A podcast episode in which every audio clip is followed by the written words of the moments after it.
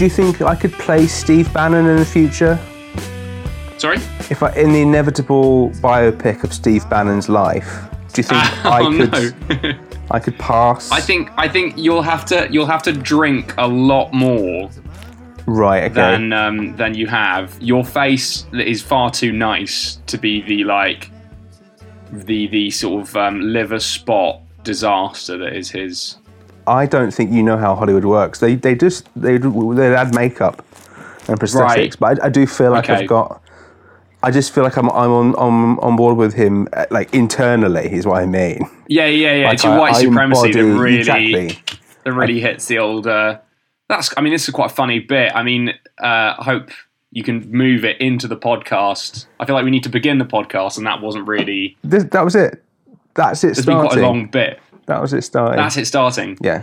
So Hitch is going to be Steve Bannon in the because obviously. It will be a future dystopia, so it will be quite a sentimentalized view of Steve Bannon's. Yeah, exactly. Life, yeah, that's the problem. He's going to have to give a really nice, really nice telling of the Steve Bannon story, the story that everyone needs to know. That is the one positive, I guess, is that this current administration, being so white, will give us white middle class men some. Parts to play in future. That the whole, as far as I'm concerned, I'm a large, fat white man. I very much fit into every character type that is in Trump's cabinet. There are lots of parts for black women, but only in cutscenes where their rights are being taken away. That's about it.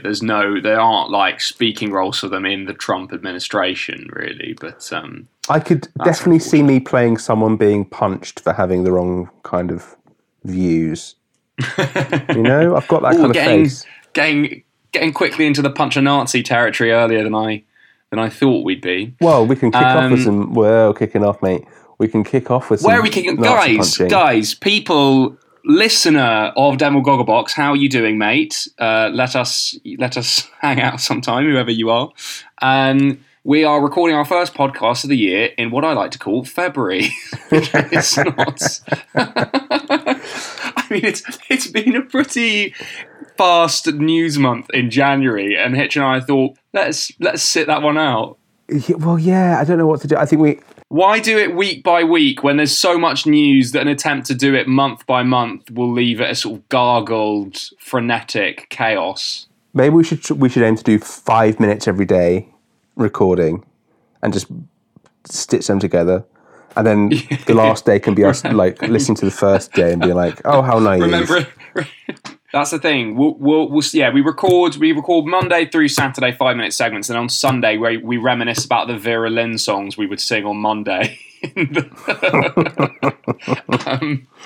Look, it's early February, guys. Let's keep the mystique as to exactly which day we record in case the NSA are listening.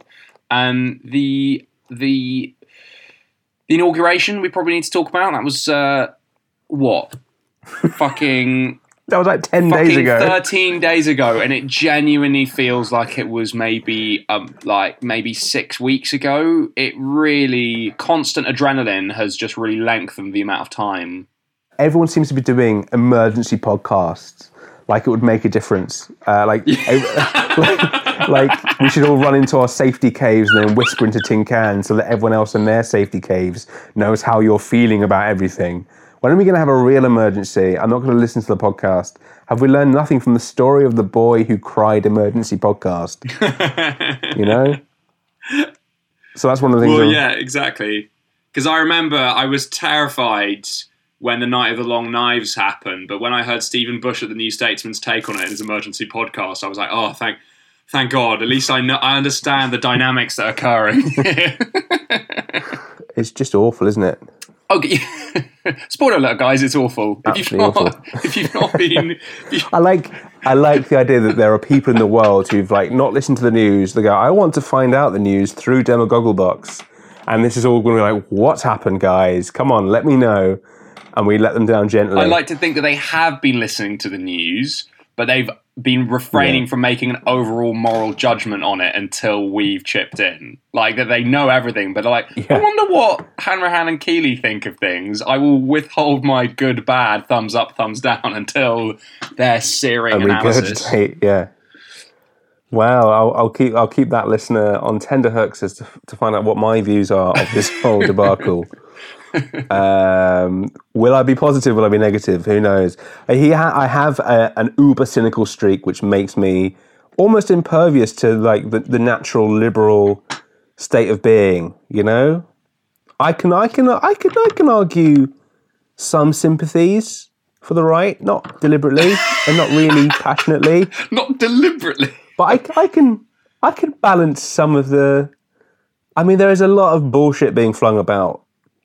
And it's hard to know which bullshit to taste. I keep on tasting it, and I just want to send it all back. This bullshit is corked. Oh, my God. Okay, let's try and hit some of this chronologically. So we talked the inauguration. Trump spent seemingly much more of his transition period. Instead of spending his transition period trying to sort out the 101 million policy things he'll have to address being the most powerful person in the world. He seemed mostly be trying to get the best possible singers and bands for his inauguration, but and failing spectacularly. So this is one of the things that I think is worth discussing, because obviously on the right there's the claim that, oh, he wasn't interested at all in these things, and this is one of the things that the left were being sort of force-fed as this kind of, oh, look, celebrities don't like him, therefore he's not important. But also, you'd think one of them would just sing a song. But who was it in the end? It was like a... Well, they got Three Doors Down, I think it is, who are like say you couldn't get Blink 182 right, or Stained, or like a late 90s sort of sub-grunge kind of pop punk band, yeah, and then you got the worst one of those. The thing I find weird, right, is that like even Hitler had like Leni Riefenstahl, supposed to be one of the most influential directors of the 20th century, even if she used her talents for evil. But he has Trump has Pepe the Frog. But I mean, has Pepe the Frog, and he's got Chachi from. But this is interesting, right? This is all about horizontalism. No longer do you have to have one influential artist sort of curating a propaganda. You have these trolls, these kind of alt-right goblins, each of whom are creating their own little tiny pieces of Trump's mimetic legacy. And so it's kind of, that is very much a very modern take of things. So we've regressed to a collage. Yeah. In fact, in many senses, could we say that Trump is the first truly modern prime minister fuck man. I think I have to wholeheartedly agree with you there, Richard. I think if he is the first modern president, I want to get to postmodernism very quickly. Like, I would like postmodernism to start maybe now, if that's possible. Seem like there was a very... So when people were saying about Obama being very... Like, he was on Twitter, I think that in itself... I didn't look it up specifically, but I do remember there being a sense of like, oh, this is a bit too modern for... a president. Trump has been very much hold my beer and watch this. It's like, oh, Obama's doing this amazing thing where he's like reaching out and inspiring hope through Twitter, and Trump's like, what if I use Twitter to cause fear and chaos? And that would be... I like the image of like Trump saying hold my beer, and the guy goes, that's not a beer, that's your wife, and then he just starts punching someone.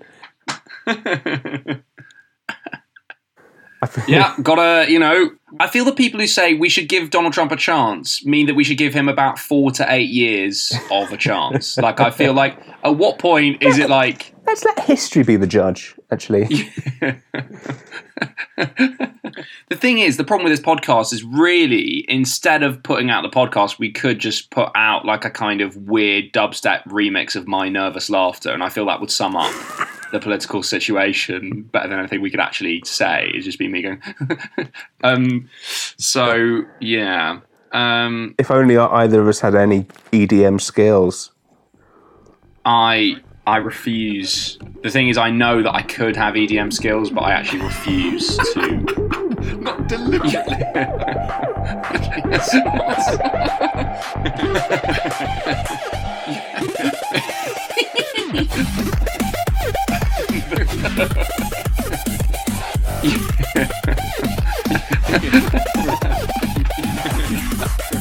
Remember this. Remember it.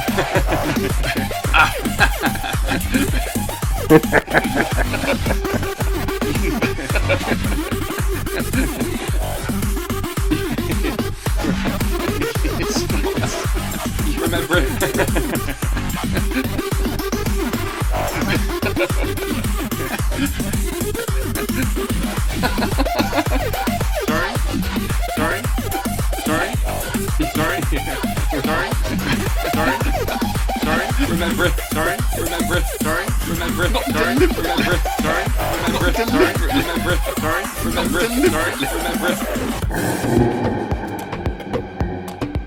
I'm better than them. I'm better than EDM. I know that I could be the greatest EDM artist of all time, but I choose not to be. I choose to be a 7 out of 10 comedian. If that's what. Do you ever feel like that's ambitious, mate? Do you ever feel like? No, 7 out of 10 is perfectly placed to be a mundanely truthful amount. Like 7 out of 10's like, yeah. Yeah. But like, sure. do you ever feel like maybe we were never built for this, and that we should just be like financial wankers just tossing off into a big bucket of money? Like, do you ever feel like that's what your place should be in society? And actually, you could probably do more good from that position than to try and strive to be something, which even then, I kind of don't, like, neither of us really fit in as being able to talk for the working man, you know? Despite the fact neither of us is particularly well off at this point. That's unfair. I've met 3 or 4 working men in my life, and I think I can speak. I think I can speak well for them now. And all of them were better comedians than me. Listen, I listen to the Working Man podcast, and I've heard their opinions.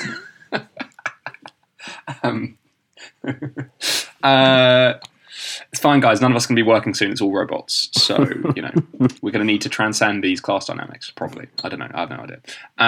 Guys, you don't listen to Devon Goldbox to have an idea. No one listens to Devon Goldbox is what. That's what. Devon Goldbox is where ideas go to die.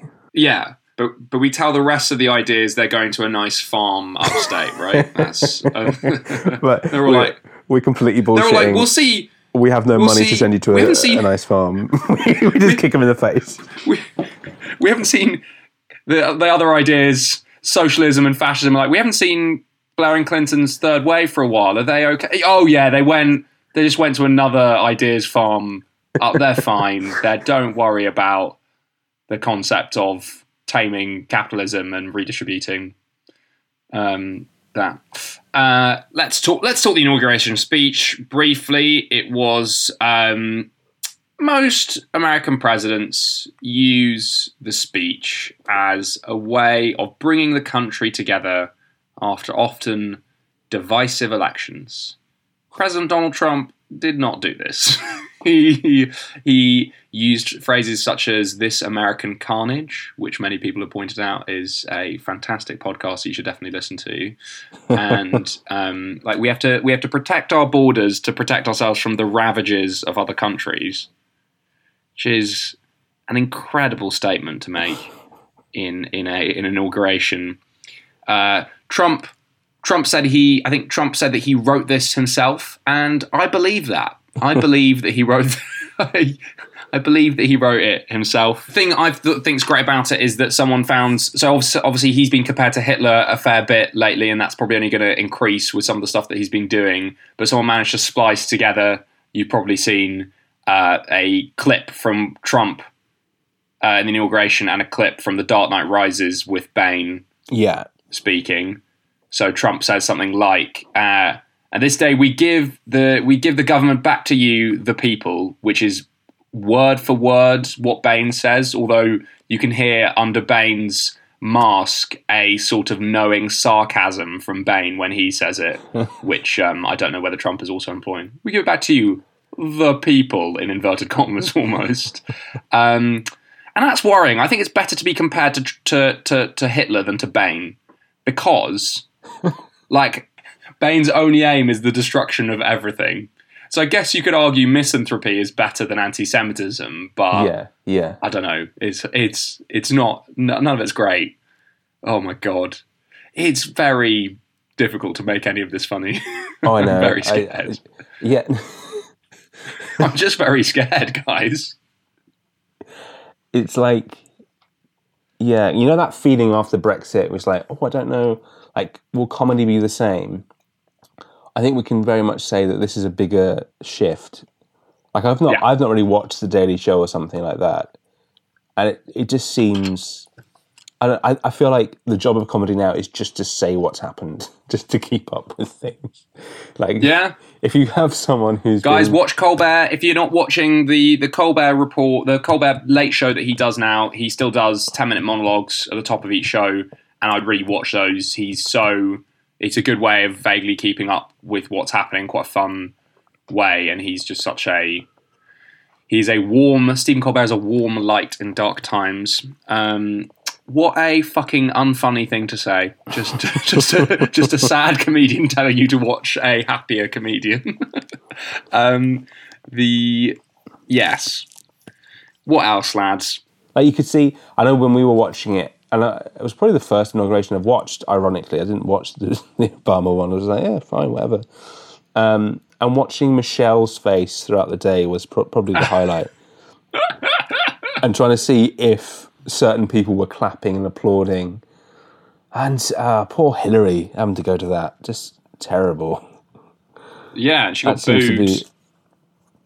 She got booed? She got booed by a big chunk of the crowd. And it's like, guys, don't boo her. She obviously doesn't want to be here, but she's being dignified in the face of this oaf. I think dignity is something that was the first thing to go. I think that's what we can say. What, for Hillary? For anyone. I think right now dignity is the last, has already left. Democrats should be less dignified than they are. So this is one thing. So Trump has named his Supreme Court nominee, who is apparently a likeable and smart jurist who's experienced, but pretty right-wing and of the Anton Scalia mould. So I guess not an insane pick. Set up a Nazi organisation at his college, I believe. Like a private club for white supremacists, I think. Did he? Yeah, I read about it. Worth looking up. As Trump would say, fake news. So Gorsuch set up a club called Fascism Forever at his prep school outside of Washington, D.C. Isn't that a Spice Girls song? It's a deep cut for Viva Forever fans of the Spice Girls. Fascism Forever. Let's try and find out more about this Fascism Forever, guys. I can't remember the tune of it. Viva Forever. Guys, first album I ever bought was Spice Girls, Spice World. Oh, yeah. I really wanted the Spice Girls. Spice World. Not the Spice World album. Soundtrack to the film, mate. Come on. Because it was Spice Up Your Life, I think. And the Spice World album. And there was the Spice Girls, the eponymous album. Abbey Road as well. So you know that Victoria Beckham died in a car crash. And they replaced it. And if you play... But the record label had to cover it up, didn't they? Yeah, Melanie Chisholm says, Vicky B, R.I.P. Melanie Chisholm. Sorry, I love that Melanie Chisholm is the normative, so that Mel B is just known as Melanie Chisholm. These are from the Marianne that's if Lewis Carroll had written the Spice Girls. No, it's very much Marianne's... take on the Spice Girls. We quite like pop music from the 90s, so we have quite a tendency to relive those glory days, especially now. So what else? We're talking Supreme Court nomination. I mean, Garland should be the person. We had Theresa May going over to to negotiate with, well, to meet Donald Trump for the first time. And it reminded me of that bit in Love Actually, that famous speech in Love Actually, where Hugh Grant starts crying and begs the US president to give him any sort of trade deal because Britain's committed economic suicide. We always remember that bit from Love Actually. And then he tries to put on Jump for My Love by the Sugar Babes, but accidentally puts on Johnny Cash's cover of Hurt, which is really brings the mood down quite a bit. So I remember that being a very sad film where it's just everyone was crying. And I remember there's a bit where who's the guy, the good-looking guy who's in Colin Firth. Jones, Colin Firth. I remember because there's that bit with that refugee, and he goes over there, and he just punches her in the face, doesn't he? And says, "You shouldn't come to my country. You should stay where you are, and we're going to bomb you as well." Well, but the thing that's sad about it is that he's playing an MP in that, and he says to the refugee, "I really don't want to do this, but there's a 52% mandate, and I have to go with the mandate of this one-off poll, which is going to leave us quite an insular country. So I don't want to do this, but I do have to fulfil the will of the British people." We're just talking. Any memories from the last 2 weeks to share with the podcast, Marianne? Oh my God, it feels like a lifetime. I know. Special guest Marianne McRae. Melanie Bism just got a shout out. Melanie Bism. Yeah. No, we're just talking about her. Oh, okay. We're just talking about how wonderful it was when. How relevant she is. Well, just how the only thing that we had to worry about in the '90s was like Mel, which Spice Girls. We wanted to be. Exactly. Yeah. Mm-hmm. Now, which member of the Supreme Court do you want to be? Yeah. The one yet to be chosen. You want to be him? Mm-hmm. Probably I still hope that it can literally be me. So this is why we got to that. So he, in prep school, mm-hmm. he set up a club called Fascism Forever, and that reminded Alex Keeley. Did. No. The club I set up was called Legitimate Economic Concerns Forever. It's not Keeley. So one of the things I'm going to suggest to Marianne is we watch The West Wing now, because I think now is the perfect time to see. Oh, I'm doing that. It's so good, and it just makes you so sad about how everything is. What I find, confounds me is the amount of people who are trying to claim that we've been living in this liberal world for the past however many years. Obviously, neoliberalism, I mean, it's all about that use of the word liberal. It seems to be... Yeah. It's so terrible. But, like, Obama was clearly working within these confines. And, he, like, introduced drone killings and was involved in some pretty bad military action, even though he was trying to get out of it and trying to change the way we did military confrontation.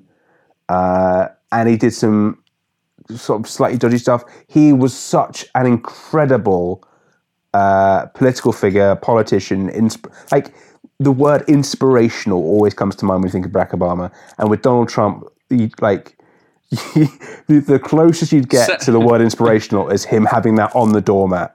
Just written inspirational as you walk into the White House. And Bannon always asking that Trump wipes his feet before he goes into that fucking Oval Office to make sure he doesn't muddy all the fucking sofas. He does. Marianne just said he just inspires vomit and diarrhea. Yeah, no, he does. That's Obama. She loves Trump. She's a huge Trump fan. I'll just go through some of the things I've written down here. This will get us back on track. Number one, Donald Trump now is to be added to the top Trump presidential card set, breaking every single category. I mean, he's in a weird way. He's like, he's not a top Trump, but if you get that card, you can fuck up everyone else. You know, you can't win, but you can't lose. Every category is NA, and it's the only one he doesn't win. There's a draw every one. The only one he doesn't win is against Abraham Lincoln for tallest hat, and even then, I think if we told him that, he would bring in a taller hat.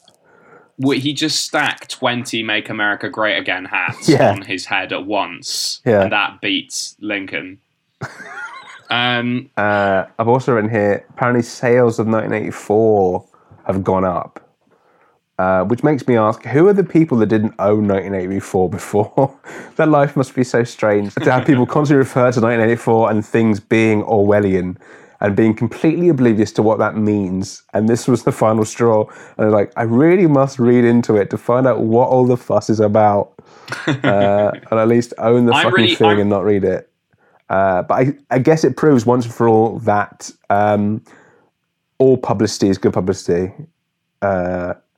Orwellian sales are very happy people. Orwellian salesmen are very happy people right now. I'm really annoyed that this all didn't happen about 6 years ago, because then the new version of it would be George Orwell wrote 1984 and 1947, 1948, and kind of you would sort of reverse the digits for this future time. So if only it happened 6 years ago, we could have had 2011, which would be this dystopian novel about the year, this futuristic year 2011, that we reverse the digits for. Well, I'm currently writing a novel 2071, called... the world's not going to be around there, and that's an implausible dystopia because the world has to be already destroyed by then. There's no way. Yeah. There's no way that there's any fragment of this godforsaken rock. Do you remember when we survived? See, the one thing that gives me hope is... The one thing that gives me hope is we survived the real date of the apocalypse in Terminator 1 and 2, okay? Yeah. If we can survive that, we can survive anything. That was that was the big end of world date for me, and we got through it, no problems asked. It's remarkable how wrong Stanley Kubrick... was, though, with 2001, because it's just I thought there'd be fucking black obelisk totems, monoliths everywhere in 2001, and there wasn't. I haven't even seen one black monolith giving me sacred knowledge, forbidden sacred knowledge to transcend my species limits. The 2001 bit was the bit with all the monkeys and the bones. That was the bit, and that is a very accurate prediction of what's going on in the White House just now. Well, no, because I remember, because I am a devout Christian, obviously 2001 BC is exactly when those monkeys, because evolution did happen, but it's much quicker. The world's about 6,000 years old, and monkeys were about 4,000 years ago, and then we became humans at about 2,500 years ago, right? I think so. That's how Christian evolution works. I don't believe in maths, so this is all a bit of a mystery to me. Well, I believe in maths, but it'd be wrong to prove math. You've got to trust rather than prove math. I don't believe in decimals. That's my issue. I only believe in flat numbers. The Guardian accidentally quoted on one of their live blogs a... Oh, this is so fucking funny, but I don't know whether I'm going to be able to get it up. Oh! You don't want to get it up. It's very good.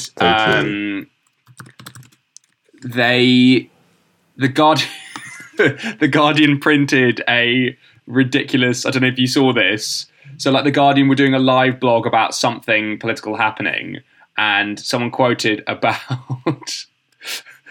it was talking about fake news or something, and someone on Twitter did a 1984 quote, which is clearly made up, but whoever was manning the Guardian's feed just put it in as chin stroke, that's such a good quote from 1984, and it was all about fake news. So this is precisely what happened in an article published by the Guardian on Wednesday that ended with the following supposed excerpt from Orwell's novel, in which the book's protagonist, Winston, is given a harsh lesson on the subjectivity of truth and the size of trains. And the quote goes, "Big Brother smirked. Facts are whatever I say they are. For example, trains are small, really small. You could fit a train in the palm of your hand." "That's not true," spluttered Winston. "I was on a train yesterday. It's the biggest damn thing I'd ever seen." "No," boomed Big Brother. "It was small. Welcome to tiny train world, Winston. Enjoy not being able to catch a train on account of their being too small, you idiot." And The Guardian, not only the most important media outlet in Britain and one of the most important media outlets in the world, printed that as a true quote made up by the very funny Twitter account Pixelated Boat. Well, it's very good. That is very good. It's fine not to read 1984, but imagine thinking the phrase, "No, it was too small. Welcome to tiny train world, Winston," is a genuine quote from 1984. It'd be a better book if that were a real quote. I don't think there's no book that couldn't be improved by the phrase "Welcome to tiny train world, Winston." People didn't realise it, but the Taylor Swift album 1987 was actually a dystopian. Yeah. Well, she wrote it in 1978 when she was minus 9 years old. She did write it in 1978. Yeah. She was in the like nebulous epiphenomenal world of non-existence. That doesn't make sense. Philosophers, please don't write in. I'm aware that doesn't make sense. That's what people say, isn't it? They always say, oh, she was writing stuff before she was born and she goes on too many dates. That's what people say. What's the deal with Taylor Swift going on all these dates with all these men and not sticking to one guy, and with her writing things 9 years before she was born? Harpy. What I will say her, is I'm glad we are pointing our satirical knives at the worthwhile targets of the world, i.e. the Spice Girls and Taylor Swift, who really deserve to be taken down a notch. A couple other things. Well, one thing I want to do is, so this month is it this month? This is terrible. It's the start of Black History Month this month, isn't it? February. Is that like Black Mirror? Well, it's like Black Mirror if Black Mirror were a happy show imagining a better world where there wasn't systemic inequality. So no. Do you know that Kate McCann is now a judge on Britain's Got Talent? Oh, Jesus. So she's not a judge. Sorry. She's not a judge. She's what, a contestant? Yeah. She's in the Missing People choir. Oh, fuck me. That's horrible. What? And that's not a thing. A whole choir made out of parents who are looking for their missing children. I genuinely, maybe I'm not creative enough as a person, but I genuinely couldn't imagine something more ghastly than that. That's horrible. Oh, so she's a choir ambassador, but apparently she might not be right. Okay, because in her defence, it probably will spread the message about Madeleine. So, guys, crazy proposition. I don't think the reason that we haven't found Madeleine McCann is that not enough people knew about it. I feel like it was a pretty big deal for a very long time. I think only sadness lies in talking about Madeleine McCann for much longer. What do you mean, mate? We go back to talking about fascism and the explosion of the world rather than the disappearance of one particular person? This is more of your liberal bias. The world hasn't exploded yet. Just give the world a chance not to explode under the stupid stewardship of this man. Let's talk. So it's Black History Month this month, and Trump gave, you know, Trump instituted this.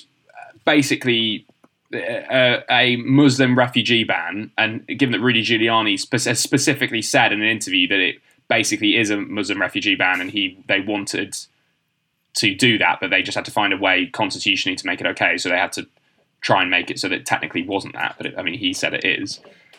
So he announced that the day of Holocaust Memorial Day, a day when the White House deliberately didn't specifically talk about the Jews in a statement on Holocaust Memorial Day, and clarified that they had done that intentionally because they wanted to draw attention to other people having been killed in the Holocaust. And obviously many millions of non-Jews were, but it's primarily, it's just absolutely shocking. As someone said, they all lives mattered, the Holocaust, but as well as that, so it's Black History Month this month. And what I'm going to do now is I'm going to read word for word a speechette that Trump gave to mark the occasion in the White House yesterday, and it is incredible. This is word for word, a transcript. Here we go. So this is for guys. This is for Black History Month. Already a weird concept where it's like, you know, the thing that happened, which was horrible. We'll remember it for a month, and we cool, right? Like. Here's what Trump said. Well, the election, it came out really well. Next time we'll triple the number or quadruple it. We want to get it over 51, right? At least 51. Well, this is Black History Month. So this is our little breakfast, our little get-together. Hi, Lynn. How are you?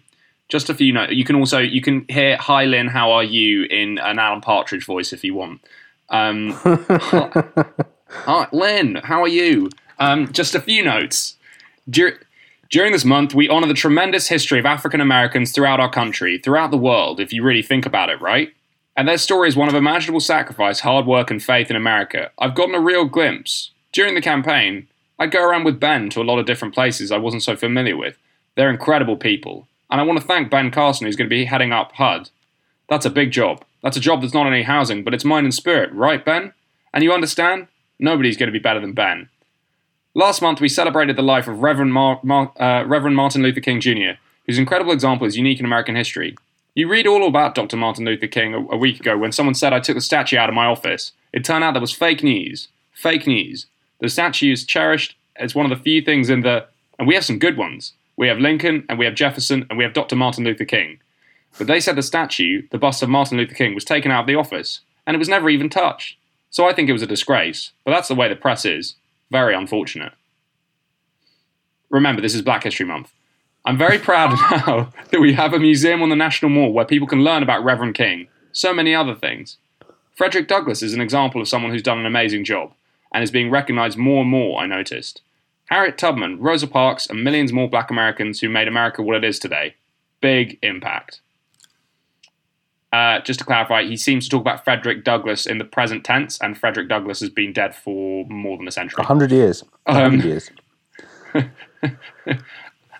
I'm proud to honour this heritage and will be honouring it more and more. The folks at the table in almost all cases have been great friends and supporters. Daryl? I met Daryl when he was defending me on television. And the people that were on the other side of the argument didn't have a chance, right? And Paris has done an amazing job in a very hostile CNN community. He's all by himself. You'll have 7 people and Paris. And I'll take Paris over the 7. But I don't watch CNN, so I don't get to see you as much as I used to. I don't like watching fake news. But Fox has treated me very nice. Wherever Fox is, thank you.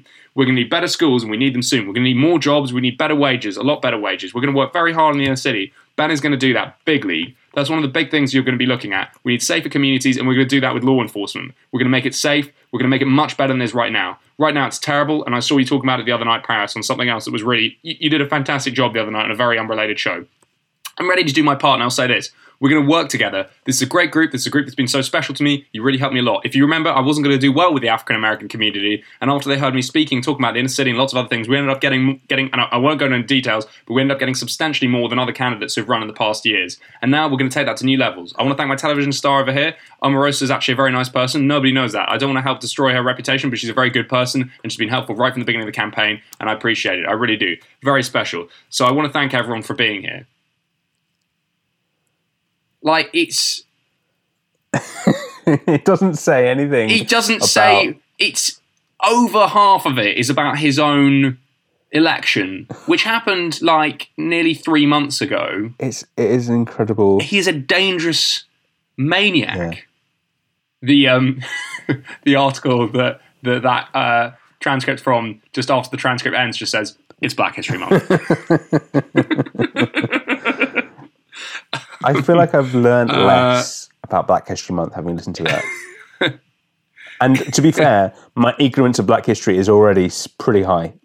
Well, exactly. I'm like, well, you could read that and think that Frederick Douglass is alive and well and still doing whatever it is he did. Trump doesn't mention any of the specifics of any... Like, it's incredible. All he talks about in that the only specific about... like Black America that he talks about seemingly is to like equate all of the work of HUD with black people, which is to me actually seems kind of racist. Yeah, you know, it's like saying that people of only one ethnicity are using benefits or housing benefits in Britain. It seems roughly incredible, guys. Comedy, absolute. Piping comedy, fitting your little ears all up with little jokes, little spicy anecdote and jokes. Oh my god, it's over. Whatever we had in all of its hypocrisy and complexity, it is over.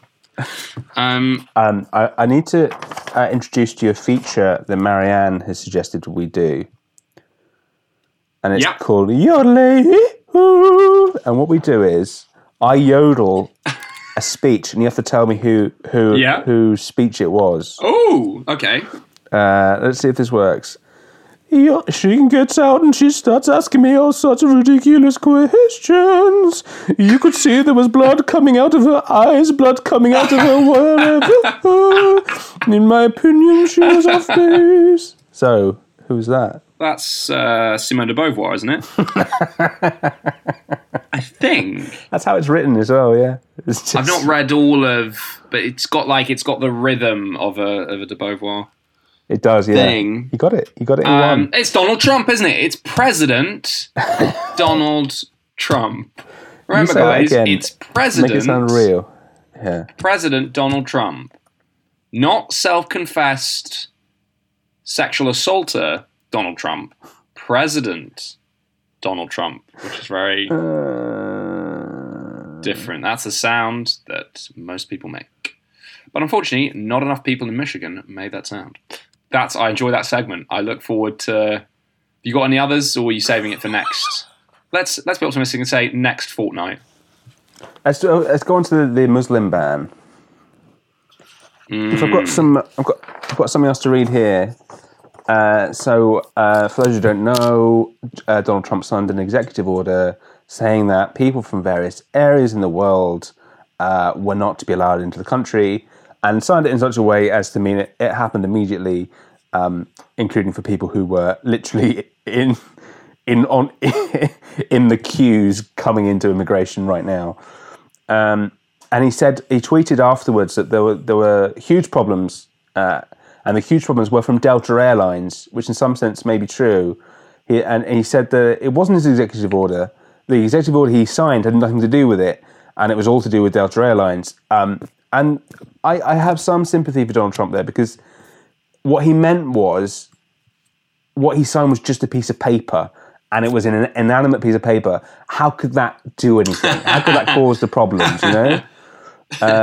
So...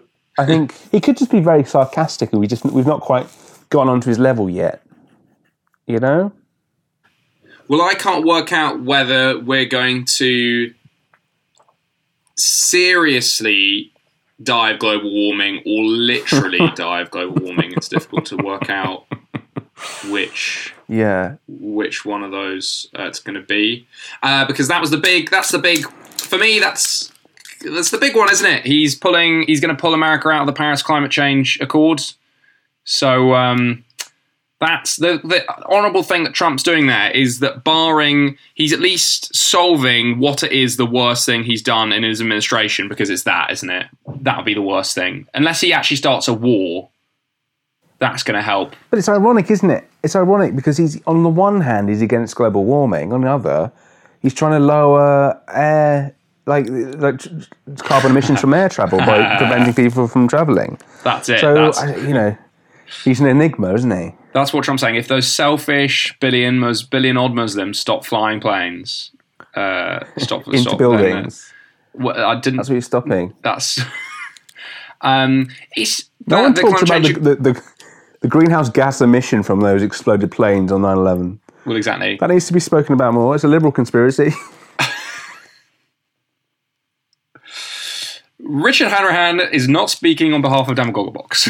Do you remember when Rudy Giuliani said that there hadn't been any terrorist attacks on US soil since, what was it? In a Republican presidency or something. Yeah, incredible. What an incredible arsehole. I genuinely think that the right thinks that Barack Obama had been in power since 2001. Yeah.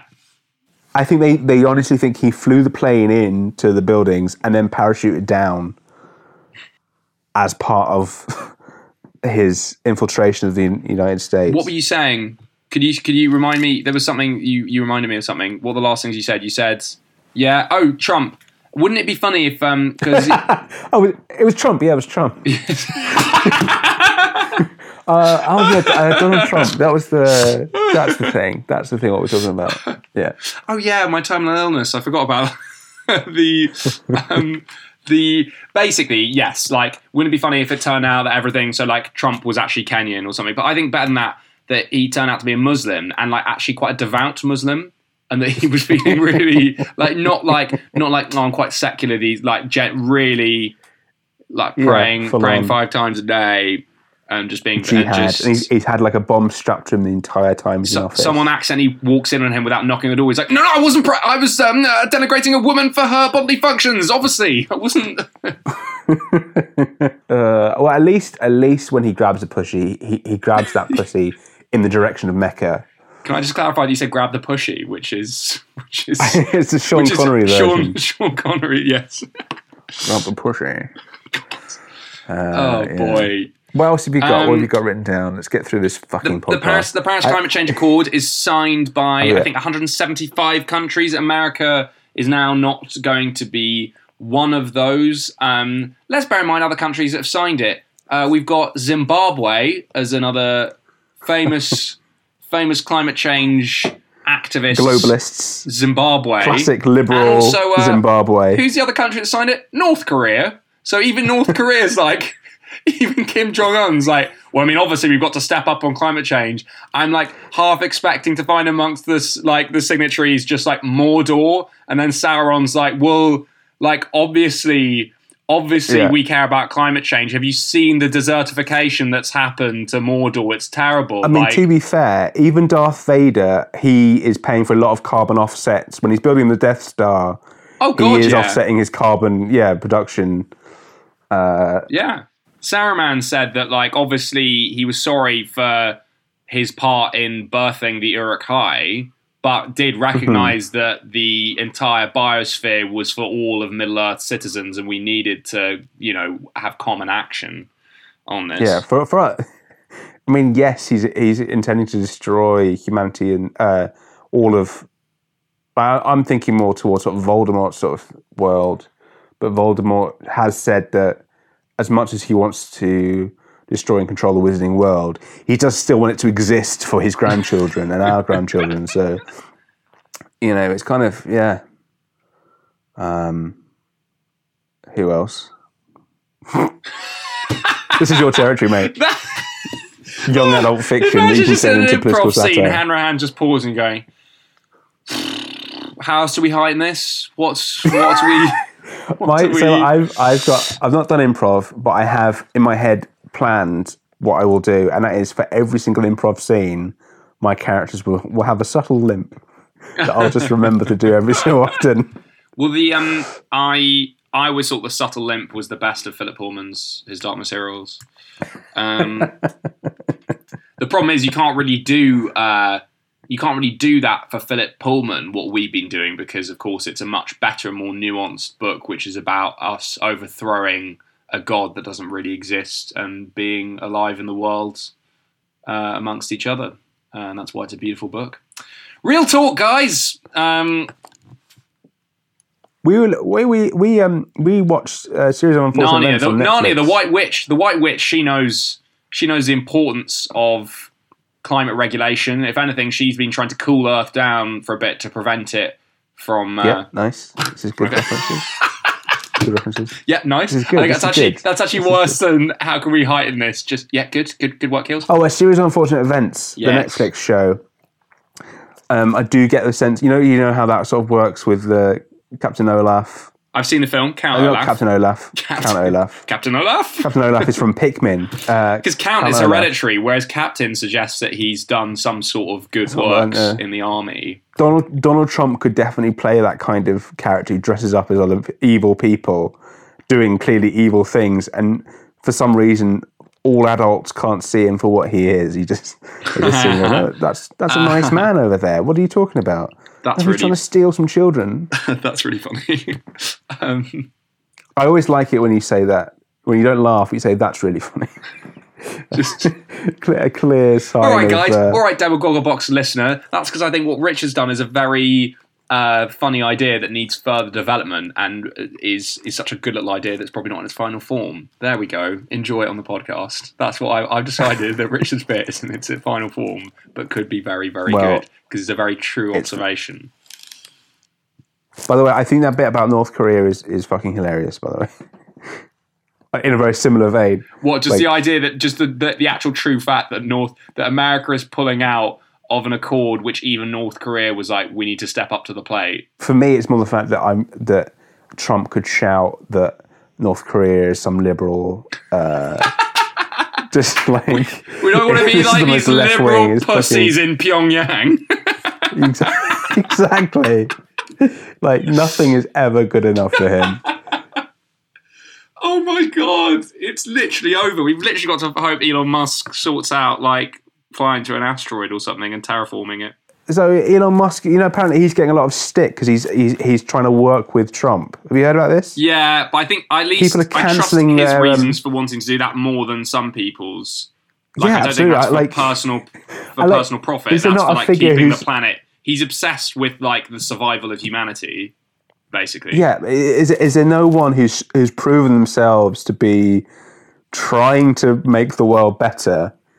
Like, yeah, it's through money, but, you know, money in itself is not bad. It's what you do with it. And he's clearly like, I'm investing a lot of money into trying to do renewable energy. And he could easily have made more money doing something blander, I think, Elon Musk. Yeah. Yeah. I mean, hey. That is the other thing as well with the Holocaust, is the Holocaust created a lot of commercial opportunities for a lot of companies. Well, yeah, so, there's German, like, is it... IBM. Is it Volkswagen that used Jewish slaves to build their stuff under? Probably. IBM's machines were originally used to count up the Jewish people as they were being holocausted. That's not true, is it? Yeah. Are you kidding? Yeah, they built them. No. Okay. Gosh. Mate, it's fucking everywhere. Loads of people made them their companies through the Holocaust. I think the important thing to remember, guys, is that in the coming post-apocalyptic hellscape, a lot of us are going to be working out, you know, how we're going to get nutrition. And the important thing to remember is that it's always morally okay to eat Jill Stein voters. I think that's the thing. You can always, you can just always gobble them up. I think you can say like, oh, were you a Jill Stein voter in California? And then maybe you just take an arm. But if they were a Jill Stein voter in any swing state, then you do get to, without any worries, just kill them. It's great. It's really good. What I like about this potential post-apocalyptic future is that I'm in America and there are loads of Jill Stein voters that are actively declaring that they're Jill Stein voters to me. No, my CV as it stands is already irrelevant when I'm trying to apply for like social media officer jobs. Oh yeah. But I'm guessing when the bombs fall, my 6 years experience as a freelance graphic designer are probably not going to cut it when it comes to deciding who gets to live and who gets to die. No, like I think my search engine optimization experience will be pretty useful. I think I'll have to work hard to be able to convince people that needing to know calculus is more important than, say, foraging skills. But I'm willing to give a crack to maybe find to explain to them statistics of how you would, which zones you would forage in for improved outcomes. And then, of course, comedy. That's your Catan knowledge coming through. Oh. Probabilities. Probably, yes. Of foraging in certain areas. Oh, we should have a Catan podcast. It would just be you crying. No, we should not. It would not be me crying. It would be me fucking killing you. Guys, I fucking hate that game. Richard Hanrahan is actually a very aggressive man when he plays and loses settlements of Catan. When you try and make him play a game he doesn't want to play twice in a row. He started drinking at like 4 p.m. last time we played because he hated it so much. Bearing in mind, alcohol is one of the things that like I know makes me hurt. It exacerbates my health conditions. I needed to drink to get through that game of Catan. Richard Hanrahan is the actual true expression of like a cheesy song where it goes, oh, I drink because I'm sad and I'm sad because I drink. Whereas like Richard's like, I'm in physical pain because of various health conditions because I drink. And I drink because I lose at Catan.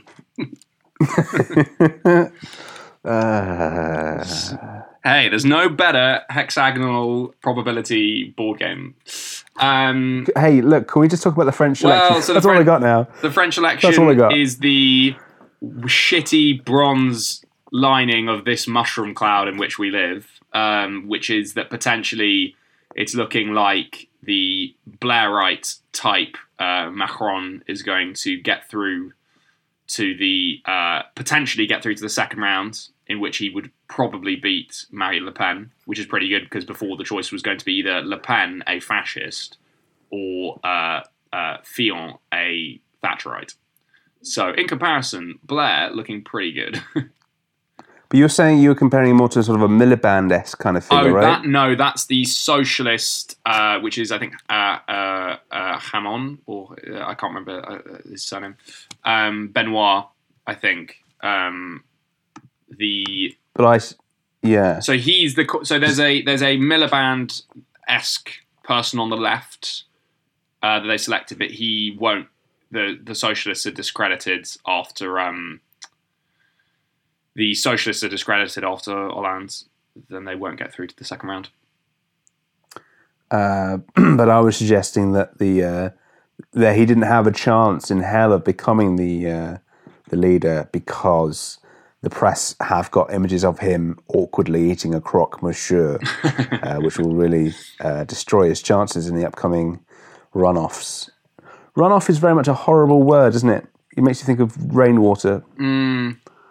Well, that's that stage of the election, isn't it? It's a bunch of people trying to work out which of the candidates they least like and then voting the other person. Exactly. Which I think is democracy, really. Yes, so Putin's currently trawling all of his emails, so you've got the croque monsieur thing. The only other thing they found on Macron is it turns out that his favourite Harry Potter was Order of the Phoenix, which is going to be pretty damning for a lot of people, but other than that, he seems pretty okay. Can't do a podcast without at least 4 Harry Potter jokes, guys. Come on. I actually heard this about Jeremy Corbyn. Is that he loves giving away spoilers? That's the next thing that's going to come out in the Sun. Corbyn will spoil all these books for you. Oh my god. I just it's just incompetent, isn't it? No, yes, I don't know if there's much else for us to say. I mean, for me. In just 1 week, we had the ability to create a Billy Joel pastiche of a song that is supposed to be basically the whole second half of the 20th century in one song. So we've managed to do that in about a week's worth of insane news from America. Here we go! Beavers, Bannon, Sessions, Pants, American Present, Proud and Dense, Bernard Langer, Fake News, Missing Votes, Fascist Views, Now New Third, EPA, Handholding Theresa May, Sizing Howdenized Vaccines, England's Got a Scared Queen, We Didn't Start the Fire, etc, etc. Right, what should we call that a day? Russians in Estonia, Oval Office Paranoia, Rob Cuck, Spencer Punch, Trump's bases crowd hunk. Till it sits out China Sea, should we smack a Nazi? Tariff wall, actual wall. It's almost like the meter doesn't work. We didn't start the fire, etc, etc.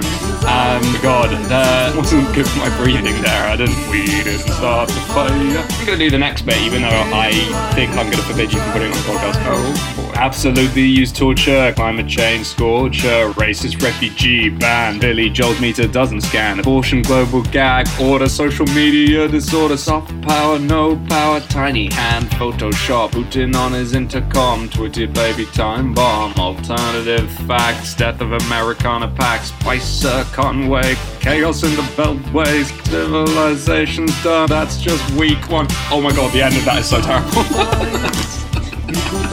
oh boy. Please dear god, don't start the fire. Chumba just growled as you got to that bit. Yeah. Oh, I hate myself.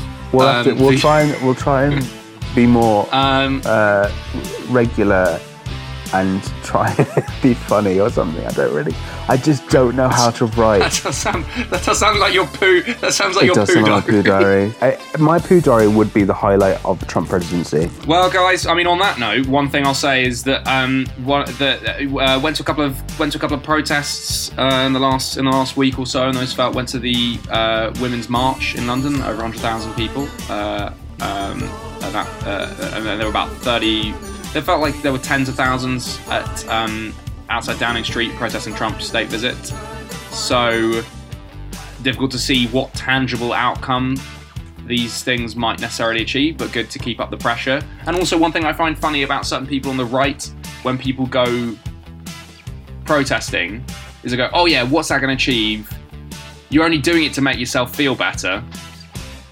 Yeah, enough is a valid enough reason to go. Why is that? Why is that so? Aha, checkmate, you cunt. You want to, like, not feel completely isolated and alone in a fragmenting, fascistic, developing society. No, great. If it's going to make you feel better and remind you that you're not alone and other people care about openness and science and stopping climate change. It's quite interesting because it's actually a part of the left that isn't really spoken about and would be really good. Like, if people said to people to come join a protest because it'll make you feel better, I think a lot more people would do it. It's fascinating. Like, it's like that is the biggest attack is probably one of the most important aspects of protest that isn't talked about. Yeah. And it somehow seemed to be selfish, and it's like, well, it's only it's one of the few good elements of our biological programming is that we feel you can feel good in a group of people that are like you, and it's rubbish in some ways, and it leads to that's exactly the sort of mindset that leads to scapegoating refugees and immigrants and stuff. But I mean, like, that there is we are not just little atoms. Now I'm off to work from home for the rest of the day. Okay, bye. I'm so alone. What have we learned, guys? I don't even think we've not even mentioned Steve. Well, we did mention Steve Bannon right at the beginning. We don't mention Steve Bannon. We don't mention Privacy. We've not mentioned fucking Alternative Facts and Sean Spicer. We've not talked about Carrie Ann, whatever the fuck she was called, on the Alternative Facts. We've missed out huge swathes of executive orders. We've barely mentioned Theresa May. Jeremy Corbyn hasn't really sort of featured. Tim Farron hasn't really featured. Nicola Sturgeon and the independence debate hasn't really been mentioned. Mexico, the wall, the phone conversations with Putin, phone conversations with Australia today, in which she's told Australia to fuck off. And I think I heard he gave them the middle finger. Incredible. Like, incredible. Australia's one of only four other countries that has a very high level of intelligence sharing with America. Weirdly, Britain, America, Canada, New Zealand being the other. I wonder what unites all those people. That if it's really like crucial, geostrategic, was it that they're all white Anglophone, historically? Do you know what I mean? It's like the sort of like this bizarre Anglophone. Regressive. Well, it goes back to again the whole North Korea's liberal paradise thing. Like, I don't know who his allies are supposed to be. And he held Theresa May's hand. Because he's afraid of stairs. Come on, mate. We've all been afraid of stairs. Maybe they were crossing the road and they just like. We've all been a 70-year-old megalomaniac who's afraid of stairs. Which one of us can honestly say that we've not been a 70-year-old billionaire who's afraid of stairs? Can we all agree? You're lying to yourself. That The Guardian needs to stop trying to report on how much of the wall that he's built, as if to say like, oh, you've not built any of the wall yet. You're useless. It's like, no. Yeah. The argument is to be. We don't want him to. Exactly. Yeah. It's like, I hate that kind of attitude of saying like. We don't like what your policy is, if you're not going to do it, we hate you for it. What's he going to do? If his re-election, he runs on the promise of making like 1,000 death camps, and the Guardian's like, only 326, you prick! Exactly. Like... You've only exterminated one race. It's only mostly white America, Trump. We're backing Bernie Sanders to fulfill his promise of a completely white America. Guys, be good to each other. Be good to yourself. Touch yourselves if you need to, if you feel like it. Have a wank. It probably will make you feel better. It will make you briefly feel better, and then you'll feel quite alone. Afterwards. Watch some Asian porn. Go for some non-white porn. I prefer the yodeling. I prefer the amazing Hitch's contribution to race relations in these dark times. This week, why do you try and masturbate to the thought of someone not from your race? Chumbo's not happy about this. It's Oh my God, Chumbo. Turns out that Richard Hanrahan's dog is a white supremacist. So, yeah, touch yourself, be good to each other. Maybe be good to yourself and touch other people if those other people want you to touch them. And you want to touch them. Caress them by the pussy. If you must, caress them. Right, okay, so that's the podcast this week. Hopefully we'll see you in 2018. Very good. See you in April, guys. See you in April. Right. Well, yeah. Bye. Bye.